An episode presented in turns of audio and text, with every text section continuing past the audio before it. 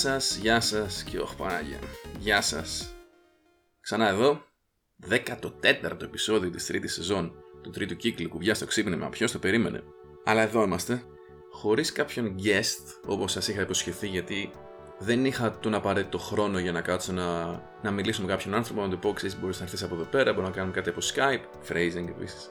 Ίσως στο, στο, μέχρι το τέλος της χρονιάς να κάνω έτσι ένα special επεισόδιο όπου θα φέρω κάποιον guest όντως.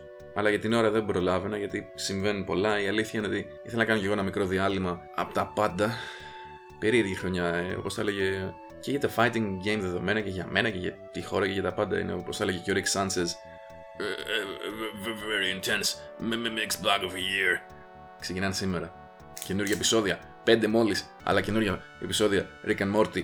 Ναι, δύο χρόνια περιμένουμε. Κυριακή 10 Νοέμβρη σήμερα, έτσι συννεφιά έξω. Είναι και ο μαραθώνιος και πω που μας έχουν ζαλίσει τον έρωτα, παιδιά. Λοιπόν, το σημερινό επεισόδιο σας είχα πει ότι αν ήταν να κάνω κάτι άλλο πέρα από guest θα ήταν κάτι έκτακτο και δυστυχώς δεν είναι για καλό λόγο το έκτακτο αυτό επεισόδιο. Είναι γιατί σήμερα θα μιλήσουμε για την ομογενοποίηση. Όχι απαραίτητα για το γάλα, αλλά από εκεί είναι το όνομα του επεισοδίου. Όσους από εσάς θυμάστε τα 90s και εκείνη τη διαφημιστική καμπάνια Got Milk. Σήμερα θα μιλήσουμε για την ομογενοποίηση, η οποία μετά το γάλα έρχεται παντού, έρχεται και στα fighting και αφορμή είναι το καινούριο Guilty Gear. Let's go crazy! Ξέρω ότι πολλοί θα διαφωνήσουν. ε, Ήδη ξέρω ένα κύριο ονόματι Playboy ή Game Demon που θα διαφωνήσει με αυτά που έχω να πω, αλλά δεν πειράζει. Υγιής είναι η διαφωνία. Υπάρχει αυτή η γαμημένη τάση να τα κάνουμε όλα ίδια. Και δεν είναι κάτι καινούριο. Μιλώντα καθαρά για τα βιντεοπαιχνίδια, δεν είναι κάτι καινούριο. Το παράδειγμα το πρώτο που μου ήρθε στο μυαλό ήταν 2006, όταν βγήκε το πρώτο expansion του World of Warcraft του WoW, όπου στη Vanilla, κρατήστε αυτή τη λέξη Vanilla, στη Vanilla έκδο- έκδοση του WoW, οι Alliance είχαν Παλαντίνους σαν class και υπάρχει αυτή η λέξη στα ελληνικά, μην κράζετε. Και αντίστοιχα, οι Horde είχαν Σαμάνους. Και λέγαν όλοι, ε, δεν έχουμε Σαμάνους, εμείς δεν έχουμε Παλαντίνους. Τι έκανε η Blizzard, τους είπε, παιδιά, καλή είναι η διαφορετικότητα στη ζωή, άμα θέλετε μπορείτε να αλλάξετε. Ή απλά να συνηθίσετε ότι κάποιοι, ότι δεν μπορούν να τα έχουμε όλα. Όχι βέβαια. Βγαίνει το πρώτο expansion, δίνει Παλαντίνους στους ε, Horde και Σαμάνους στους Alliance. Ομογενοποίηση. Γίνεται επιτυχία το Call of Duty. Γίνεται μόδα αυτό το στυλ που να, έχεις, να παίζεις multiplayer first person shooter με classes. Boom, το κάνουν όλοι. Το κάνει μέχρι και το Gears of War που δεν είναι καν FPS, δεν είναι first person shooter. Μετά το Gears το άλλαξε γιατί αυτοί τουλάχιστον κατάλαβαν ότι όταν πας να γίνεις ίδιος με όλους τους άλλους, ε, οι άλλοι που το κάναν πρώτοι θα παραμείνουν αυτοί να είναι επιτυχημένοι. Υπάρχει, έχει μια ολόκληρη σειρά από βίντεο Jim Sterling πάνω στο θέμα. Άμα θυμηθώ, άμα βρω ποια είναι, θα τα λενικάρω γιατί έχουν πάρα πολύ ενδιαφέρον. Αλλά μας δεν μας ενδιαφέρουν τα άλλα παιχνίδια, μας μας ενδιαφέρουν τα fighting. Και τι έχουμε στα fighting, έχουμε το Guilty Gear, το οποίο ήταν ίσως το πιο ξεχωριστό fighting που υπάρχει. Σε ενοχλητικό σημείο κάποιες φορές, δεν θα σας πω ψέματα. Δηλαδή, θυμάμαι όταν έπαιζα λίγο accent core που είχα παίξει με κάποιους φίλους μου. Α, πανάσχετο, εγώ δεν είχα ιδέα. Απλά κοιτούσα τους άλλους χαρακτήρες, έτσι για να δω. Ε, Εμένα μου άρεσε ο Chip και λίγο η Jam τότε στο accent core. Κοιτούσα τους άλλους χαρακτήρες, θυμάμαι αυτή την άμπα που είναι μια τύπησα σχεδόν ζόμπι που κουβαλάει ένα τεράστιο κλειδί. Ο Bedman. Ο Bedman είναι ένας man ο οποίος είναι, κανο- είναι ένας man που είναι σε ένα bed. Αυτό, γι' αυτό λέγεται Bedman. Είναι ένας man πάνω σε ένα κρεβάτι. Και, και έχει όλα τα ξεχωριστά mechanics που έχει το, το, το Guilty Gear και πάντα το κάνανε να, είναι, να ξεχωρίζει από τα υπόλοιπα μόνο και μόνο γιατί είχαν καθίσει και είχαν ρίξει τόση δουλειά στο να το κάνουν διαφορετικό. Και τώρα βγαίνει το καινούριο Guilty Gear και τι μας λένε; Υπάρχει, υπάρχει μια τεράστια λίστα στο Evernote. Κάποιος κάθισε και την έφτιαξε με το τι αλλαγές έχει το Guilty Gear. Θα, θα τη λινκάρω στα, στα, στο description αυτού του βίντεο για να το, για να το δείτε. Για να... Απίστευτα πράγματα. Και που ήδη το, το Exart, Cards on the Table που λέμε στο χωριό μου. Για να είμαι απόλυτα ειλικρινής μαζί σας. Εγώ, όταν με ρωτούσαν αν θα έπαιζα Guilty Gear, τους έλεγα παιδιά, δεν, δεν θέλω να δώσω διδακτορικό. Αν ήθελα, θα είχα δώσει κανονικό διδακτορικό. Όχι για να παίξω Guilty Gear. Γιατί όντως έτσι ήταν το Guilty Gear. Μέχρι το Accent Core. Έπρεπε να ξέρεις τα πάντα. Βγήκε το Exard και ήταν όσο έπρεπε απλο- απλοποιημένο για να είναι ακόμα γαμάτο, αλλά και να μην είσαι ρε παιδί μου να, να, να, να ασχολείσαι μόνο με ένα πράγμα σε όλη τη ζωή για να γίνεις καλός. Δηλαδή, αυτή η ισορροπία καλό είναι, είναι σίγουρα να υπάρχει. Όπα, ήρθε το ειδικό μισό. Μπλιέτ. Τι λέγαμε. Λοιπόν, πάμε κατευθείαν στις, στις αλλαγές, στις μεγάλες αλλαγές που χαλάνε το χαρακτήρα του παιχνιδιού. Πάντα τα normals στο Guilty Gear, οι απλές κινήσεις, όταν ήσουν εσύ στο έδαφος και αντίπαλος στον αέρα, ήταν unblockable. Αυτό, αν δεν κάνω λάθος, ισχύει από το Street Fighter Alpha που ήταν το πρώτο που έβαλε άμυνα στον αέρα. το πρώτο Α του 1995. Όχι πλέον στα αρχίδια μας. Unblockable, εκτός και αν έκανες πράσινη άμυνα, έτσι. Μην πέστε πάλι πάνω να με φάτε, γιατί κάνω κάτι λάθη εκ παραδρομής. Εσένα κοιτάω εκεί πέρα στην Αμερική, μου λε μου λες ειδικά για τα αγγλικά. Λοιπόν, το Just Defend πλέον δεν μειώνει τα, sin frame, το, τα, τα plus frames του αντιπάλου. Δηλαδή έκανες Just Defend, μπορούσε, ήταν, ήταν σχεδόν σαν πάρει. Ήταν σχεδόν σαν πάρει η Just Defend στο, στον Garou Mark of the Wolves. Ναι, το ξέρω ότι λέγεται Garou, σκάστε. Άρα έχεις λιγότερες επιλογές στην άμυνα. Όσο θα έχει σε προηγούμενα Guild Gear, άρα το φέρνουμε πιο κοντά στα άλλα παιχνίδια. Τα throws, οι λαβές που λέμε στα ελληνικά, πλέον έχουν startup animation και whiff animation.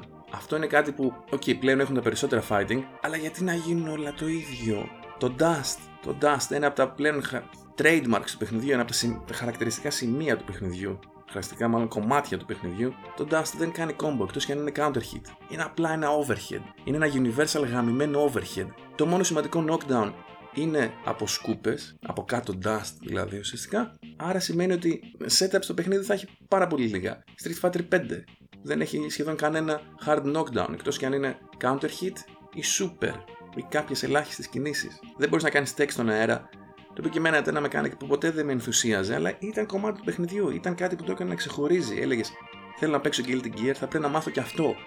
Και το χειρότερο, το χειρότερο όλων, η μεγαλύτερη κλαπαρχιδιά που έχουν σκεφτεί οι fighting game devs για μένα τα τελευταία χρόνια και ξανά είναι κάτι που ξεκίνησε το γαμημένο Street Fighter 5 Tell us how you really feel είναι ότι δεν μπορείς να πεθάνεις πλέον από chip και δεν εννοώ το chip Zanuf ξυπνάκιδες εννοώ το chip damage ποιος σκέφτηκε αυτό το πράγμα και γιατί το κάνουν όλοι πλέον θα βγουν κάποιοι θα πούνε Ε, άμα είσαι στο τέλος του γύρου και ξέρεις θα πεθάνεις γιατί δεν έχει αρκετό. Να μην έβαζε τον εαυτό σου σε αυτή τη θέση. Πάντα αυτό ήταν το μάθημα που παίρναμε από τα fighting. Ήταν ότι αν βρίσκεσαι σε μια δύσκολη θέση, κάνε ό,τι μπορείς για να μην βρεθείς σε αυτή τη δύσκολη θέση εξ αρχής. Και δεν θέλω τώρα να μπω σε, σε όλη αυτή την κουβέντα ότι ε, καινούργιες γενναίε είναι entitled και μαθαίνουν, τους μαθαίνουν από μικρούς στο σχολείο.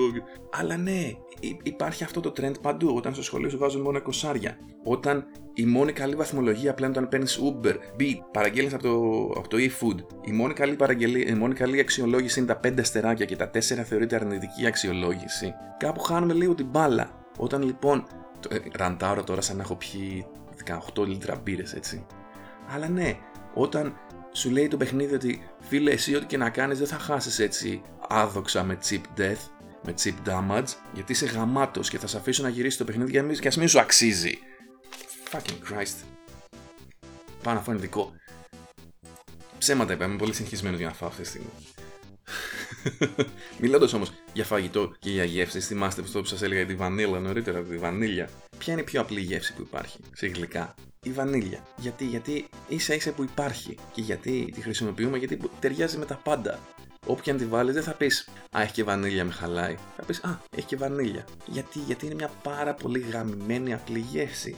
Και γι' αυτό οι Anglo-Saxons όταν λένε ότι κάτι είναι πάρα πολύ απλό και σχεδόν αδιάφορο, λένε Oh, that's so vanilla. Και γι' αυτό λέμε, ας πούμε, την πρώτη έκδοση ενός παιχνιδιού που δεν έχει ακόμα τους έξτρα χαρακτήρε. Μιλώντας για fighting, τους έξτρα χαρακτήρες, του έξτρα mechanics, του έξτρα εκείνα, του έξτρα το άλλο. Λέγεται Street Fighter 4 Vanilla. Πουχού. Γιατί, γιατί όταν κάνεις κάτι το οποίο πρέπει να έχει απήχηση σε όλους, τότε θα πρέπει να είναι όσο πιο απλό γίνεται. Γιατί λίγο, άμα πας να βάλεις λίγο σαλτσούλα, άμα πας να βάλεις λίγο κάτι. Λίγο ρε παιδί μου, λίγο καρύδα. Όχι, καρύδα μπλάντι είναι. Λα παράδειγμα. Πας να βάλεις, ξέρω εγώ, λίγο κανέλα. Θα σου πει ο άλλος, Α, κανένα δεν μου αρέσει. Γι' αυτό καταλήγεις με παιχνίδια όπως το Street Fighter 5, αδιάφορα, Dragon Ball Fighters, που όλοι οι χαρακτήρες είναι ίδιοι, ο ένας με τον άλλον. Μου έλεγε ο Αλέ, θυμάμαι, το έχω ξαναπεί αυτό, θα το ξαναπώ όμως. Που παίρνω Android 18 και μου λέει Α, δεν ξέρω το matchup. Πιο γαμημένο matchup. Δεν έχει matchup. Έχει όλοι, όλοι έχουν τα ίδια movement options, τα ίδια setups, τα ίδια αρχίδια. Δεν μ' αρέσουν αυτές οι καινούριε μόδες, παιδιά, στα, στα, στα παιχνίδια. Και για, θα, θα, θα, φέρω δύο παραδείγματα από την πραγματική ζωή. Δεν έχουν να κάνουν άμεσα με τα παιχνίδια, αλλά είναι παραδείγματα που έχω ζήσει εγώ. Ένα είναι όταν δούλευα για την Κασπέρσκι πριν από χρόνια, δύο χρόνια που έφυγα ήδη. Μιλούσα με τον. Ε, ήταν ένας μάνο ο οποίος ήταν υπεύθυνος για όλο, για όλο το τμήμα παγκοσμίως. Και μας έλεγε ότι έχουν φέρει μια καινούργια. Δεν θυμάμαι αν ήταν CTO ή CFO ή τι κατά ήταν μια C κάτι O, η οποία ήταν από εταιρεία που έφτιαχνε γάλα. Παρήγαγε γάλα. Ομογενοποιούσε γάλα. Και την φέραν στην Kaspersky, η οποία είναι εταιρεία που φτιάχνει security software. Γιατί, γιατί έκανε καλή δουλειά στο εργοστάσιο με το γάλα. Και σου λέει ότι χρειαζόμαστε και εδώ. Τύπησα ήρθε, δεν είχε ιδέα, ιδέα από security software, software γενικότερα, αλλά ήθελα να κάνει τα πράγματα με τον δικό της τρόπο. Γιατί λέει εκεί που το έκανα εγώ στην στην επιχείρηση με το γάλα, πήγαινε καλά. Δεν πάει έτσι. Δεν πάει έτσι. Αντίστοιχα, τώρα θα μιλήσω για άλλη εταιρεία που βγάζει παιχνίδια, τη Remedy. Φέρανε ένα καινούριο CEO, ο οποίος δουλειά του είναι να είναι CEO. Αυτό γίνεται παντού. Σε όλες τις εταιρείες, οι CEOs δεν είναι κάποιος που ήταν μέσα στην εταιρεία και ανέβηκε, δούλεψε αρκετά. Ο μόνος που είναι έτσι είναι ο Μιγιαζάκη στην From. Γιατί όντως αυτός έκανε εξαιρετική δουλειά και την έφτασε στην εταιρεία πολύ πιο ψηλά από ό,τι ήταν πιο πριν. Είναι CEO έτσι, θα πρέπει να το χατσεκάρει αυτό, αλλά νομίζω ότι είναι. Όλοι οι άλλοι είναι CEO καριέρας. Είναι τι δουλειά κάνει CEO. Στο ότι δεν έχει σημασία. Δύο χρόνια είμαι στην Κασπέρσκι. Δύο χρόνια μετά πάω στη Βιολάντα που βγάζει μπισκότα. Δύο χρόνια μετά από αυτό πάω, ξέρω εγώ, σε εταιρείες με ηλεκτρικές σκούπες. Γιατί, γιατί εγώ έχω μάθει κάποια πράγματα σε κάποια management classes, courses και αυτό θα κάνω. Και θα πιάσει. Πολλές φορές δεν πιάνει, σου λέει αυτή η εταιρεία. Εγώ, το, εγώ καλά τα κάνω. Σε άλλες φορές έπιαναν. Αυτοί οι άνθρωποι όμως δεν ενδιαφέρονται για το προϊόν, δεν τους ενδιαφέρει η ποιότητα τους, προϊ... του προϊόντος. Τους ενδιαφέρει να πουλήσει το προϊόν, αλλά το προϊόν αυτό καθεαυτό τους είναι αδιάφορο. Γιατί σε δύο χρόνια θα ασχολούνται με κάποιο άλλο προϊόν. Γι' αυτό δεν τους ενδιαφέρει αν το Guilty Gear θα γίνει πιο απλουστευμένο, δεν τους ενδιαφέρει αν το Street Fighter θα γίνει μαλακία. Και έτσι φτάνουμε και σε αυτά τα παιχνίδια τώρα. Γιατί σκάνε κάτι manage που είναι, δεν θέλω να χρησιμοποιήσω τη λέξη τεχνοκράτες, τι είναι, ιδιαίτερα παρεξηγημένη λέξη, αλλά είναι κάποιοι managers οι οποίοι είναι φτιαγμένοι για να, για να βγάζουν μόνο αποτελέσματα στη Remedy. Πάει αυτός, η Remedy τι ήταν, ήταν μια εταιρεία που έβγαζε πολύ ιδιαίτερα παιχνίδια, πολύ ξεχωριστά παιχνίδια, και έκαναν 500 χρόνια να τα βγάλουν. Γιατί, γιατί αυτός ήταν ο ρυθμός τους. Αλλά στον ανθρωποφάγο κόσμο που ζούμε σήμερα, και που ανθρωποφάγος μάλλον έχει γίνει ο κόσμος των βιντεοπαιχνιδιών ακόμα, γιατί το industry, η βιομηχανία των παιχνιδιών, δεν μπορείς να κάνεις 5 χρόνια να βγάλεις ένα Alan Wake, θα σε κλείσουν. Οπότε σου λέει θα φέρουμε CEO, θα βγάλουμε, θα πάρουμε το.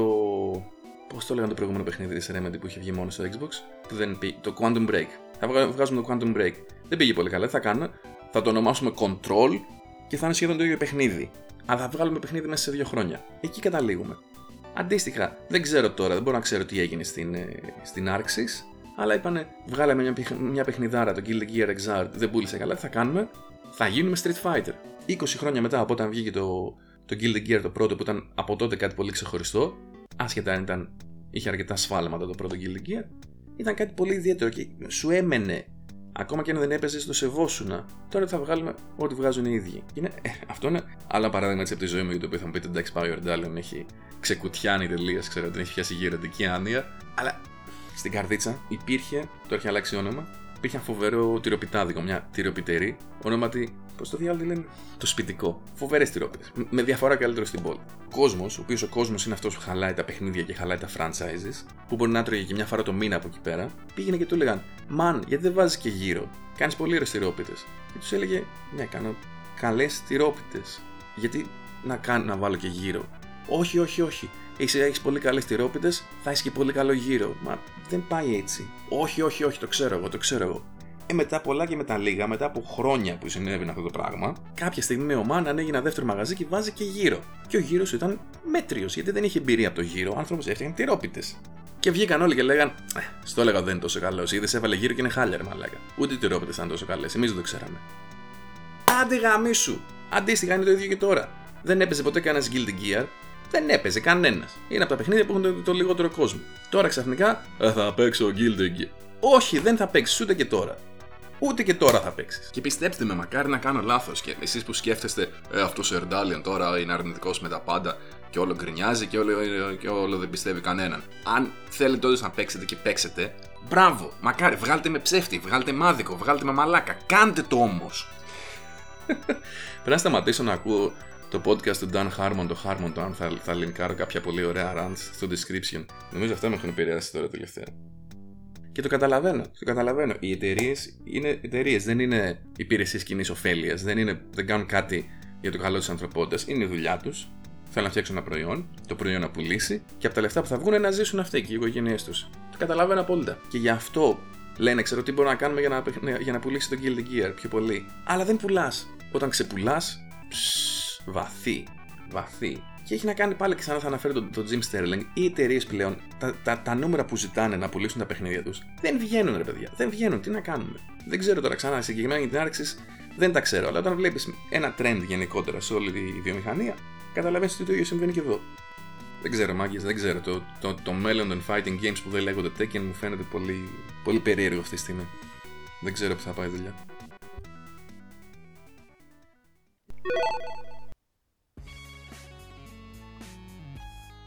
Δεν ξέρω λοιπόν που πάει το μέλλον του, του είδους των παιχνιδιού εικονικού ξύλου των fighting games. Δεν ξέρω πραγματικά που θα, που θα είμαστε σε κάνα 2-3 χρόνια από τώρα. Ξέρω που θα είναι αυτό το podcast για τους επόμενους δύο μήνες. Όχι εδώ. Εν ολίγης, σε πιο απλά ελληνικά. Για Νοέμβριο και Δεκέμβριο έχουμε τελειώσει από, από επεισόδια. Τέταρτος κύκλος μάλλον από του χρόνου. Αυτό είναι σίγουρα το τελευταίο επεισόδιο σε αυτό το σπίτι γιατί αναγκάζομαι να μετακομίσω, να δούμε που θα πάω, δεν έχω ιδέα, ιδέα. Άλλος χώρος, με καλύτερη ηχητική, ελπίζω το, στο επόμενο επεισόδιο. Σίγουρα με άλλο, σχεδόν σίγουρα, με άλλο equipment, πιο καλό. Ελπίζω και με πιο πολύ αισιοδοξία στον επόμενο κύκλο, σίγουρα πιο πολλούς guests. Αλλά αυτά για την ώρα. Καλό υπόλοιπο του 2019 είπαμε an intense mixed bug of a year, αλλά δεν πειράζει. Καλά είναι και αυτά χρήσιμα. Μαθαίνουμε ε, τι να πω, να πω από τώρα καλές γιορτές δεν θέλω να το κάνω. Καλά να περάσετε, να προσέχετε τους εαυτούς σας, να προσέχετε τους ανθρώπους γύρω σας. Εδώ θα είμαστε εμείς, θα τα ξαναπούμε. Ευχαριστώ πολύ όσους κάτσαν να άκουσαν αυτό το επεισόδιο και όλα τα επεισόδια μέχρι τώρα. Δεν χανόμαστε. Αντίος.